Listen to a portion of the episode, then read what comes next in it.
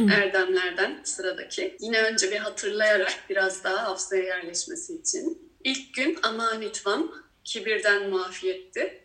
Saygı hak edilir, talep edilmez diye e, bir yorumla Samdayananda anlatmıştı.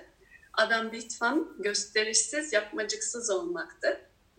Kendini farklı biçimde sunmadan böylece bu sorunların da ortadan kalkmasını sağlıyordu. Çünkü nihayetinde tüm erdemler veya tüm yolculuk zihnin kendi içinde çatışmasız, çelişkisiz, şanti, huzur, denge halini bulması adına. Bunlar yol göstericilerimizde.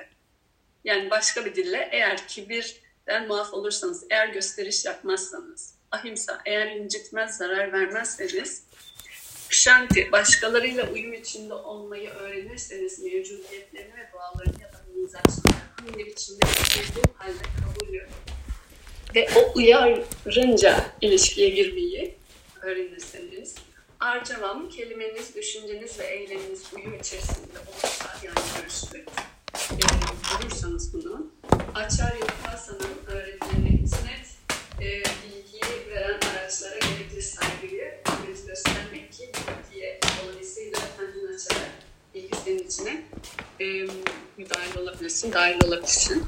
Şavçam, saflık, temizlik, fiziksel, zihinsel ve sözel. Arı, saf, gereksiz olanlardan kendini arındırmak. Eğer bunu da yaparsanız, Steryan, azimle sebat ederseniz, odağınız, hedefiniz neyse o uğurda sarsıntılar arada e, dalgalar olmasına rağmen istikrarla yürümeye devam ederseniz Atma ve nigraha, dün konuştuk, nefs kontrolü, farklı düşünceler geldiğinde gerekli düşünceyi kutamayı yönlendirmeyi öğrenirseniz sonuç, niye bunları konuşuyoruz? Bunları yaparsanız şanti yani çatışmasız, çelişkisiz, savaşsız bir zihne sahip olabilirsiniz. Yani içinizde barış ortaya çıkmaya başlar. Dışsal koşul bunun durumundan bağımsız olarak içsel dengeyi daimi olarak koruyabilirsiniz. Çok kıymetli bir bilgi bence. Çünkü dışsal olarak dalga, koşul ve konum her zaman değişecek. Maddenin ve dünyanın kaçınılmaz olan niteliği bu, değişim, e, belirsizlik, e, muğlak, muğlaklık. Ve sen belirsiz, muğlak, doğaya sahip olan bir yerde içinde belirli ve sabit ve bir denge kurmaya çalışıyorsan, ona bağlı olarak bunu kurmaya çalışırsan bu bir hayal kırıklığı olamaz. Çünkü o yapısı gereği değişken ve muğlak. Şu an gördüğünüz üzere yarınımızın ne olduğunu bilmiyorsunuz. Madde kendi doğasını farklı e, düşünüyorsanız hatırlattı sadece bu süreçle. Hatırlayanlar daha zaten mevcut olan e, bununla beraber yaşama dair belki başka içsel bu denge adına çalışmaları vardı. Hatırlamayanlar tekrar hatırlayıp öğrenip bununla beraber belki sorgulamaya girdi. Ama madde veya dünya değişken ve belirsiz bir yapı üzerine kurulu. Yani senin iraden ve kontrolünde değil, başka bir dille. O zaman iraden ve kontrolün dahilinde olan neresi? Bu sınırların içerisi. Bu sınırların içerisinde nasıl koruyabilirsin peki iç dengeyi? Sabitliği bu saydıklarınla. Bu saydıklarını geliştirirsen sen dayananda o yüzden bunu anlatıyor. Bunu koruyabilirsin. O yüzden bunu konuşuyoruz. Neden konuşuyoruz diye soru oluşursa arada hatırlatma. Bugün için Erdem, bugün için yine dengeyi korumak adına yardımcı olacak. Şey, Indriya, Teşu, Vairagya. Indriya, duyu organları, beş duyu organı. Göz, kulak, deri vesaire. E, Arte, şarta, amacı, yönelmesi. Vairagya, Vairagya çok önemli bir kelime. Yine da konuştuk. Vairagya, bağlanmamak, tutunmamak, e, o nesneyle beraber o yoksa ben yokum gibi bir ilişkiye girmemek istemek veya istememek, Ragat Veşa diye konuşmuştuk. Hoşlanmak, hoşlanmamak, bu ikiliden azade olmak demek. Okuyorum. Yani söylemeye çalıştığı duyu organlarının kölesi olmak. Daha duyu organlarına ve duyu nesnelerine bağımlı bir ilişki kurmak. Şimdi sen dayananlarını yorumla. İndriya Keşi Vairagya karşı kayıtsızlık tutuksuzluktur. Duyu organlarının kölesi olmamaktır.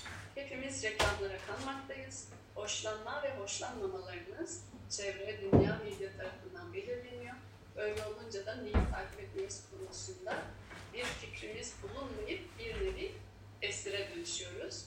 Zihnin ve dolayısıyla aslında alt metinde duyular, duyular ki zihne veli götüren bu arzularla yönetilmeyen kişi vairagyama sahiptir.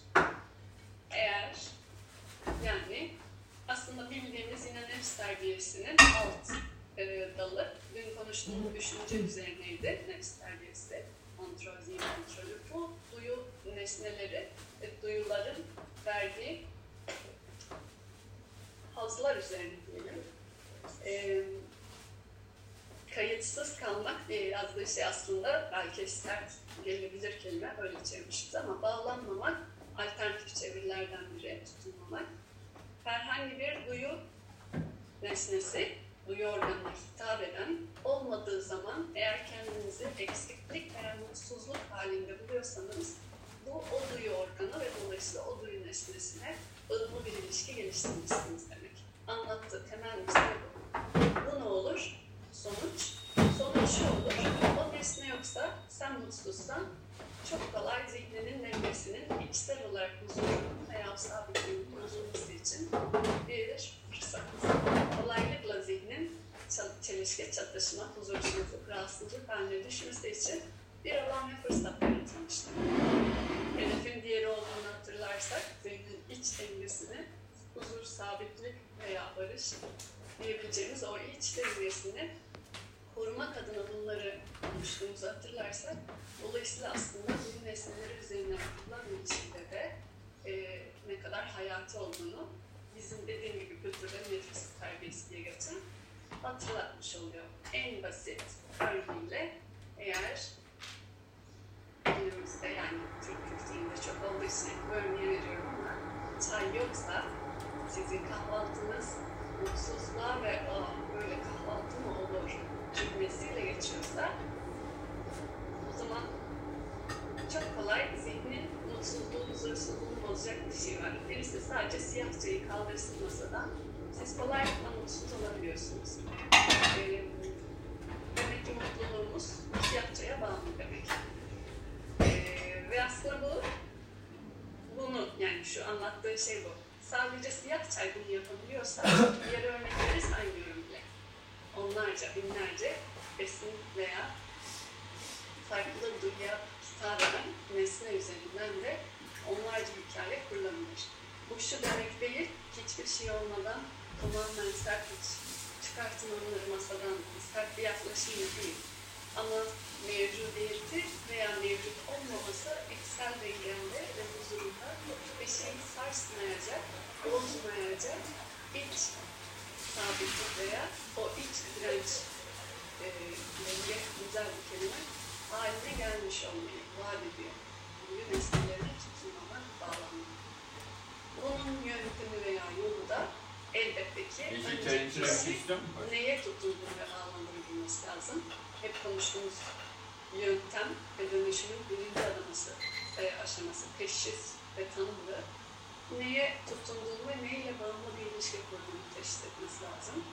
Bir, siyah çay mesela. iki çikolata. Uyguluyorum. Ama bunlar kolay örnekler. Üç, sonra başka şeylere gidebilir. Daha derin, daha gizli olan. E, bunlarla kurduğu terbiye çalışmaları yavaş yavaş zaten bununla beraber zengin bir konuştuğumuz tatmin daha düşünceler üzerinde de terbiyeyi düşünmeye başlıyor. Kaçınılmaz onlar.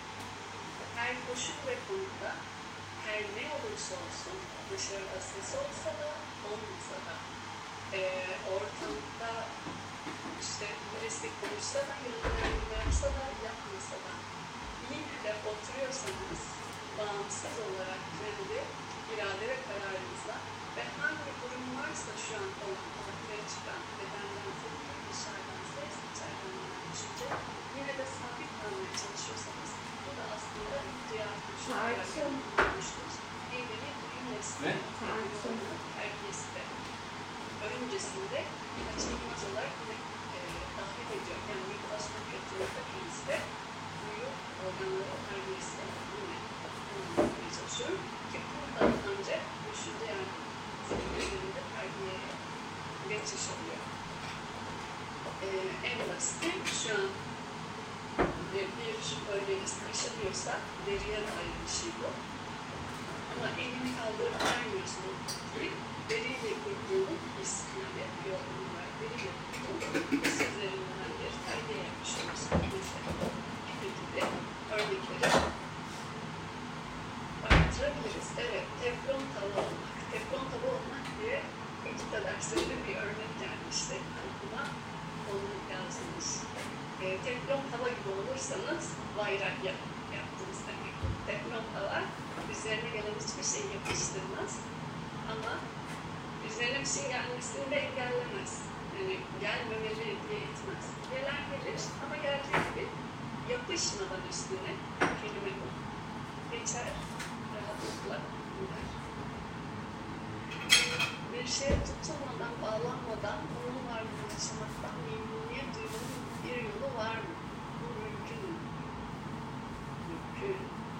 Anlatıyorum. Ama onun adı benim için, bu soruyu şöyle okuyabilirim. Ama onun adı bu durumda benim için memnuniyet değil diyebilirsin.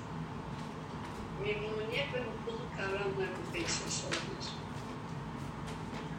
Çünkü memnuniyet ve mutluluk kavramı nesnenin size verdiği bir hal değil. Burası önemli. Yoga'nın ve bütün öğretimi ve insan zihninin, zekasının eee çalışma prensibine dair meditasyonda öğretmeye çalıştığı çok önemli bir şey bu. Eee, lütfen iyi yakalayın, dinleyin. Tekrarlıyorum. Mutluluk veya memnuniyet veya hoşluk, his, hal, içinizde yaşadığınız nesneden kaynaklı ortaya çıkmıyor. Nasıl ortaya çıkıyor? Bu normal, bilimselde ispatlanabilecek bir şey. Yoga üzerinden ama ben şu an konuşacağım. Ki biraz beynin çalışma biçimine dair de e, köprü kurarak yine kaçınılmaz olarak anlatmış olacağım. Eğer hoşlandığınız veya memnun veya mutlu olduğunuz herhangi bir deneyimi hatırlarsanız geriye dönür. Çikolata örneği verdiğimiz için ya da siyah çay verdiğimiz için onunla gideceğim şimdi. Çikolatayı aldığında, ağzına attığında, çikolatayı yediğinde çikolatadan haz veya keyif veya mutluluk memnunluk adına hangi kelimeyi veriyorsanız almanızın şartı, şartı, kesin şartı çikolatanın tadını izliyor olmanızda gizli. Deneyebilirsiniz, bunun deneyini yapın. Çikolata yiyin ama koronavirüsle ilgili inanılmaz kötü haberleri eş zamanlı izlemeye çalışın size. Çikolatanın tadını alır mısınız ve keyif alır mısınız? Aynı çikolata, size hep keyif veren çikolata. Almazsınız cevabı verken. Şunu söylüyor. Ya da oyun. Oyun kavramı da güzel. Bir oyun oynarken çoğunlukla insanlar keyif alıyor, haz alıyor, mutlu oluyor. Neden? E neden bazen de oyun oynarken o oyun oyun olmaktan çıkıyor yani keyif vermiyor. Oyun oynayan çocuklara bakarsanız da cevap var. Oyunu oynarken oynadığı oyuncağa müthiş bir odaklılıkla ilgilenir. Bütün beş duyusu, bütün kulları ve dolayısıyla zihni sadece oyuncağın üzerine veya o oyunun kuralları üzerine yoğunlaştıysa eğer bu eğlenceli, mutlu, güzel bir oyundur. Eğer oyunu oynarken çocuk varsa küçük çocuklar çevrenizde dediğim gibi e, bakabilirsiniz. Eğer altını ıslatmışsa, bir ayağına bir şey bakmışsa, kendiniz için de geçerli.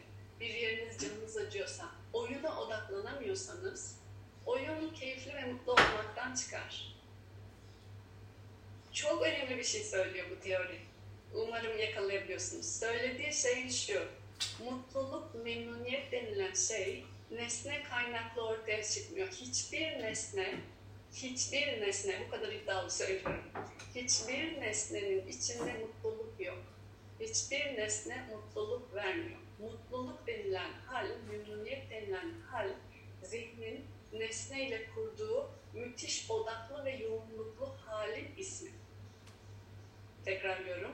Mutluluk ve memnuniyet denilen hal, zihnin nesneyle kurduğu çok müthiş odaklı ve yoğunluklu halin ismi. Dolayısıyla mutlu olmanızın sebebi nesne değil, mutlu olmanızın sebebi odaklı zihniniz. Odaklı ve yoğunlaşmış bir zihne sahip olduğunuz her an siz memnuniyet veya mutluluk haline giriyorsunuz. Beyne çalışma biçimi. Size deneyimi veren bir nesne değil. Nesne zihninizin odaklı olmasına çok yardımcı oluyor olabilir bazı nesneler. Çikolata gibi. Ama dediğim gibi koronavirüsün çok ılır haberlerini eş zamanlı izlerken odaklanamazsanız o çikolataya, o çikolata haz veren bir şeye dönüşmez. Dolayısıyla eğer siz zihninizi nesnenin gelişi güzelliğiyle odaklı bir hale sizi getirmesinin haricinde, çünkü bu teoriyi öğrenmişsen şunu diyebilirsin.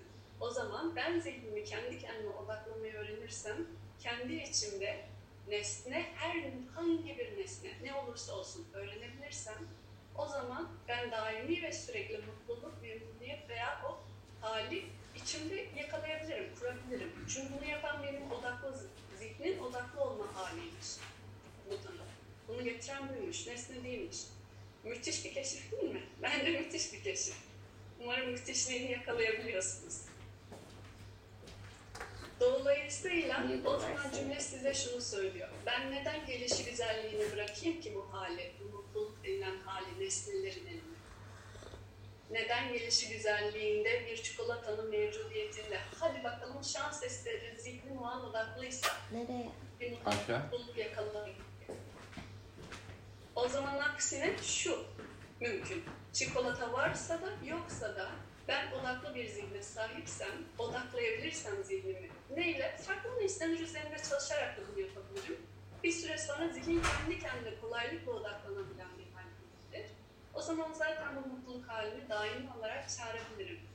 Artı herhangi bir nesneyi kullanarak bu hale girebilirsem her nesne bana mutluluk verebilir bir hale de gelebilir. Nesnenin isminin ne olduğu önemli olmadan. Sonuç bir, nesneye bağımlı olmazsın. Çünkü gelişi güzelliğinde olmayacak. İşte vayragya. Gelişi güzelliğinde var olmaması, nesneye bağlı olmamak demek. Çikolata varsa iyi, çikolata yoksa iyi, siyah çay varsa iyi, siyah çay yoksa iyi hali demek. Çünkü herhangi bir nesne üzerinde sen odaklayabiliyorsan zihnini, her tür nesne sana bu hali getirebiliyor. Çünkü mesele nesnede değildir, zihindeydi. Bu çalışılmaya değmez mi? Bence çok kesinlikle değer. Dolayısıyla soru bir şeye gıda kişi nesne tutunmadan, bağlanmadan onun varlığını yaşamaktan memnuniyet duymanın bir yolu var mı? Evet var. Bu mümkün mü? Evet mümkün. Ne ile mümkün? Zihnin daimi ve sürekli odaklı halini keşfedebilir, buna terbiye olabilir ve eğitebilirseniz bu şekilde kişi nesne varken de mutlu, yokken de mutlu olabilirsiniz. Çünkü size o halleri veren de o kişi nesne e, miş gibi görünse de hiçbir zaman o kişi ve nesne değildi ve olmadı zaten. Sadece bu yanılsamaya düştünüz. Çünkü onun üzerinden yansımayı gördüğünüz için siz yansıtan yüzeyi sandınız sebep. Ama yüzey sadece bir aracıydı. Asıl hal ışığın gidişi görüntünün ortaya çıkması için. Dolayısıyla bunu kendi kendinize önce çalışın. Nasıl öğreneceğiz bunu? Sonraki soru bu olabilir. E tamam şimdi nasıl öğreneceğiz? Tam olarak şu an yaptınız. Herhangi bir nesne seç. O herhangi bir nesne üzerine odaklılığını zihnini çalıştır. Dolayısıyla bu hali içinde sonra yavaş yavaş keşfetmeye başlayacaksın. Sonra dışarıya gittiğinde herhangi bir nesneyle de kolaylıkla bu hali çağırabilirsin. Çünkü zaten zihin bu kapasiteyi almış. Eğer sürekli kol gücü şınav çekiyorsanız, güneşe selam yapıyorsanız, işte e, yıldız şınavları vesaire yapıyorsanız bu kaslarınız güçlü olur. Dolayısıyla herhangi bir zamanda birisi gelse size dese ki 10 kilo şu çantayı kaldırır mısın? Pat diye kaldırabilirsin. senin için hiç şüphe edilecek bir şey değil. Neden? Çünkü sen her gün zaten güneşe selam şınav yapıyorsun kasların içinde. Aynı şeyi zihin içinde yapmaya çalışıyoruz. Dolayısıyla şu an fiziksel kasa göre çok daha müthiş bir şey bunu bu şekilde çalıştırmak. Sonuç anlamında da. O yüzden mutluluk denilen hal nesnenin çağırdığı getirdiği bir hal değil. Yoga'nın söylediği en müthiş buluşlardan, teorilerden biri bu. Mutluluk denilen hal odaklı zihin demek. Zihniniz her odaklandığında siz bu hali deneyimliyorsunuz. Hepsi bu.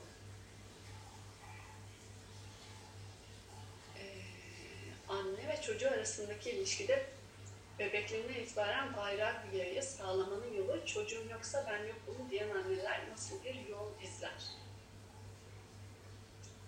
Önce anne siyah çay ve çikolatayla çalışmalı. İlkokul bir dersleri var, doktora dersleri var. İlkokul biri aşmadan doktoraya geçemeyiz. O yüzden siyah çay örneği veriyorum. Yoksa annenin çocuğuna yaklaşımı örneğini de verebilirim ama zihinler o anda öyle olabiliyor daha. Çünkü çok daha derin tanımlar var benlik adına. Çünkü bunların hepsi benlik teorilerine gidecek sonra. Zihinle kurduğunuz ilişki ben ne, neylerle birlikte ben benim cevabına. Burası derin mesele. Dolayısıyla şu an doktora dersine geçmeden önce ilkokul derslerine kalalım. Bunu o zaman konuşabiliriz. Olumsuz diye tanımladığımız duygular. Ha, bu durumda olumsuz diye tanımladığımız duygular odaksız zihin demek. O da bu kadar basit. Siz çelişki, çatışma adı üstünde şantiyi böyle tanımladık. Huzur, barış diye şanti çevriliyor. Ama ya da denge diye çevirdiğimiz. Ama aslında demiştik ki yani huzur ve barış denilen hal çelişkinin, çatışmanın, savaşın bittiği haldir. Değil mi? Barış dediğiniz şey ne? Barış dediğiniz şey iki kişi kimse yani iki taraf birbiriyle kavga etmiyorsa bunun adı barış. Denge ne demek? Bir taraf diğer tarafa göre daha ağır çekmiyorsa, ikisi eşit duruyorsa bu denge demek. O zaman olumsuz duygular içine girdiğinizde rahatsızlık, hoşnutsuzluk veya herhangi bir şey zihin aynı anda iki ya da üç şeyle beraber çelişki çatışma halinde demek. Bir buraya gidiyor, bir buraya gidiyor, bir buraya gidiyor, parçalanıyor. Bu yüzden kaygı, korku vesaire gibi duygular aslında başka bir dille tanımlarsak zihnin birliğini bölen, parçalayan haller. Yani bu hallere girdiğinizde aynı anda hem buraya bakmaya çalışıyorsunuz, yani izlemeye, odaklanıp fark etmeye, aynı zamanda burada olmayan bir hal gelecek ve ilgili bir kurgu üzerinden de bir şey gidiyor. Aynı zamanda geçmiş üzerinden, üç farklı zaman üzerinden bölünmüş e, parçalanmış bir zihin oluyor. Zihin parçalandı ve odaklılığını dağıttığı anda ortaya çıkan şey aslında içsel olarak rahatsızlık veya huzursuzluk veya mutsuzluk gibi haller. Dolayısıyla olumsuz duygular da zihninizin parçalanmış olduğu zamanlar. Aynı anda iki, üç birbiriyle çelişen düşünceye sahipseniz, çatışan düşünce, hal sonucunda sizde böyle bir hal olur. E, bunu da izleyebilirsiniz bu arada. En izleme anları da yine meditasyon deneyler yapmak için. O yüzden kıymetli bir alan bu. Bakın mutsuzluk veya huzursuzluğa düştüğünüzde hemen düşüncelerinizi o üçüncüdeki tanımla izlemeye çalışın. Aynı anda birbirinden farklı iki üç düşünce keşfedersiniz. Yüksek ihtimal. Eğer yani gerçekten izleyebilirseniz o üç farklı düşünceyi yakalayabilirsiniz. Sonra birini tercih ederseniz zihin huzura gelir. Çoğunlukla denir ya e, kararsızlık kötü karardan daha kötüdür diye. Çünkü parçalanmış bir zihin var kararsızlıkta. Ama bir karar verdiğinizde her ne olursa olsun odaklı bir zihin olacağı için bu iyi ya da kötü çar kavgasından çıkarak o zaman zihin sükunete erir. Çünkü artık oda var, tekil ve ilki üzerinde. Değer, değerler ayrı, odaklılık ayrı. Önemli olan odaklılık. Ee, evet, insan olan bağımlılıklar diye gelmiş. Evet, mutluluğu yanlış yerde aramışız. Bunu keşfettiysek iyi. Amacına uğraş, ulaşıyor o zaman bu çalışmalar. E, aklıma takılan şu, insan olan nesnelere bağımlılık. Dediğim gibi bağımlılığın boyutları var. Her biri evet yoksa ben yokum cümlesi size söylettiriyorsa bunun adı bağımlılık. Ee, ama doktora seviye bağımlılıklar var, ilkokul bir seviyeler var. Anne, baba, eş, kardeş, insan ilişkileri daha üst seviye, zorlu. Önce o yüzden yolculuklarda kompas olarak ilk dersi, bütün öğretilerde bunu görürseniz gıda ile başlar. En temel, en basit gıdadır çünkü. Oruç diyebildiğimiz. Bu bildiğiniz türde şu an bizim kültürde olan Ramazan gibi olması gerekmiyor. Full her şeyi bırakmak anlamında değil. Ama bağımlı olduğunu seçtiğin veya düşündüğün herhangi bir şey üzerinden 365 günde yapabilirsin. Demeye çalıştığım şu, insan ile kurulan bağımlılık daha zorlu bir seviye.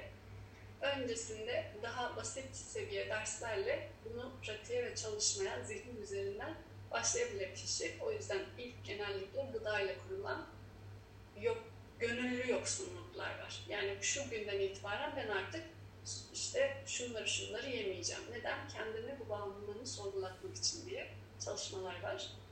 Önerim önce gıda ile başlamanız. Herhangi bir yemek, herhangi bir şey seçerek yapabilirsiniz. Aslında her anın birbirinden farklı olduğunu, deneyimin her anın değiştiği düşüncesine sahipseniz de hiçbir şeye bağımlı hale gelmezsiniz.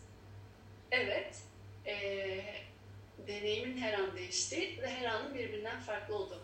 Ama bunu eş zamanlı nasıl yapacaksın? Deneyim olarak nasıl yapacaksın? Aslında her anın birbirinden farklı olduğu cümlesi sadece an vardır cümlesine getiriyor. Dün söylediğimiz. Sadece an vardır demek için sadece o anın farkında olman lazım. O anın varlığında sen de var olman lazım. Yani o an üzerine kurduğu ilişkiyi yapansa zihin, o anın üzerine odaklı bir zihin olması lazım. Yine sonuç odaklı zihne geliyor. Anı yaşamak, anda sadece var olmak, her anın da dolayısıyla birbirinden farklı olduğunu keşfetmek için o anın üzerine odaklı kalmamız lazım. Bu da odaklı zihin. Yine aynı sonuca geldik. Günlük hayatta negatif çağrışımlar yapan bir nesneye şefkatle bakarak mı geliştireceğiz bu erdemi? Ee, bu şu an anlattığıma nasıl bir ilişkide bir soru tam anlamadım. Duyu nesneleriyle ilgili bağımlılık üzerinden ee, eğer duyu nesnesi olarak olumsuz bir etki yaratıyorsa, şu an öyle anlıyorum kurduğun ilişki, ona şefkatle bakayım mı dediğinde bakabilir misiniz bilmiyorum. Eğer böyle kolay olsaydı zaten tamam o zaman şimdi şefkatle bakayım denilebilirdi. Önce olumlu bağımlılıklar üzerinden gidilebilir. Sonra onların zayıflamasıyla olumsuz olanlar üzerinden belki şefkatle bakmak değil, kabul diyebiliriz ve onu hayatına yavaş yavaş sokmak. Bunlar böyle iddialı ve büyük şeyler ve teorik olarak kulağa güzel gelse de uygulamada çoğunluğun bir şey yapabildiğini sanmıyorum açıkçası. Aksine ters ettiğini düşünüyorum bu sefer teorik e, sadece kalanı. Anlatabildim umarım. Ha, hamur işleri tamam peki sizin için öyle olsun. Ee, o halde bu yaptığımız çalışmaları hayatımızın en büyük sabitlerinden biri olarak oturtmak gerekiyor. Uyku, yemek, içmek gibi zihni izlemeye odaklanmayı meditasyonla sürdürmek gerekiyor. Evet, kesinlikle. Kesinlikle, kesinlikle. Ve bu hobi olacak bir şey değil. Eğer hobi olarak başladıysanız da umarım bu konuşmalar hobinin ötesinde hayat dediğiniz şeyi deneyimlemenizi ve algılamanızı sağlayan enstrümanı nasıl doğru çalıştırabilirsinizi öğreten bir bilimin içerisindeyse bu bir numaralı asıl profesyonel iş yani meşgale olabilecek bir şey. Profesyonelden kastım maddiyat anlamında demiyorum, ciddiyet anlamında diyorum. Yani hayatınızı hayat olarak hangi tür hayat yaşıyorsanız herkes için biricik bir hayat deneyimi var. Nasıl yaşadığını belirleyen şey diyor ki kitap, öğretmenler, zihin. Bu kadar iddialı bir şey söylüyor. Aslında bu kadar iddialı da değil, çok basit bir şey söylüyor. Herkesin bildiği ama şunu sorgulatıyor. Eğer bu cümleyi çok net idrak edebiliyorsanız, hayatı bu hayat olarak sana deneyimleten ve yaşatan şey bu enstrümansa, sen bu enstrüman üzerinde gerekli bakım, gerekli ilgi ve doğru kalibrasyondan nasıl e, ikinci veya hobi sayılabilecek bir e, seviyede tutabilirsin.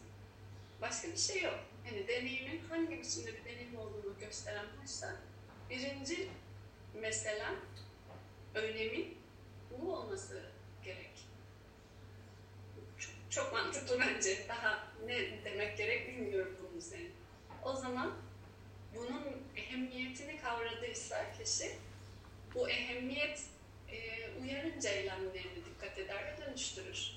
Yani meditasyonu düzenli uygulamaktan tutun, yaptığı yemeği o biçimde yani bu algıyla yapmaya kadar, uyku saatleri ve diğer diğer bütün fiziksel eylemleri. Bir psikolojik prensibi direndiğin şey pekişir diyormuş. Evet. Çünkü bazen uzak kaldığın şey olarak sonra daha misliyle gelmesi bu zihinsel olarak hazır olmamasından kaynaklanır o halde. Bu zihnin yiyebileceği lokmadan yani şöyle düşün. ben şu an hayatımda hiç e, güneşe selam yapmadım. Hiç şınav da çekmedim. Hiç. Kaslarımı bir göstersen sana böyle sallanan kaslar olur ya hani deriler sarmış. Öyle bir halde bir bedenim var. Sonra bu konuşmaları okuyorum, dinliyorum, kitapları okuyorum. Bir anda diyorum ki ben yarından itibaren işte her gün 50 kilo dumbbell kaldıracağım. Bu kişiye ne olur? Üçüncü gününde incitir kendini. Bir, bedeni incitir. O yüzden bedeninizi incitiyorsanız asana pratiğinde bu uçuk zihinler yaptınız demek. Yani kapasitenin üstüne çıktınız demek. Aynen öyle. Güzel bir yorum geldi. Dalgıçlar vurgun yememek için kademe kademe yüzeye çıkar. Arada kalmak için. Vurgun yedirtmeyin. Ne zihninize ne bedeninize.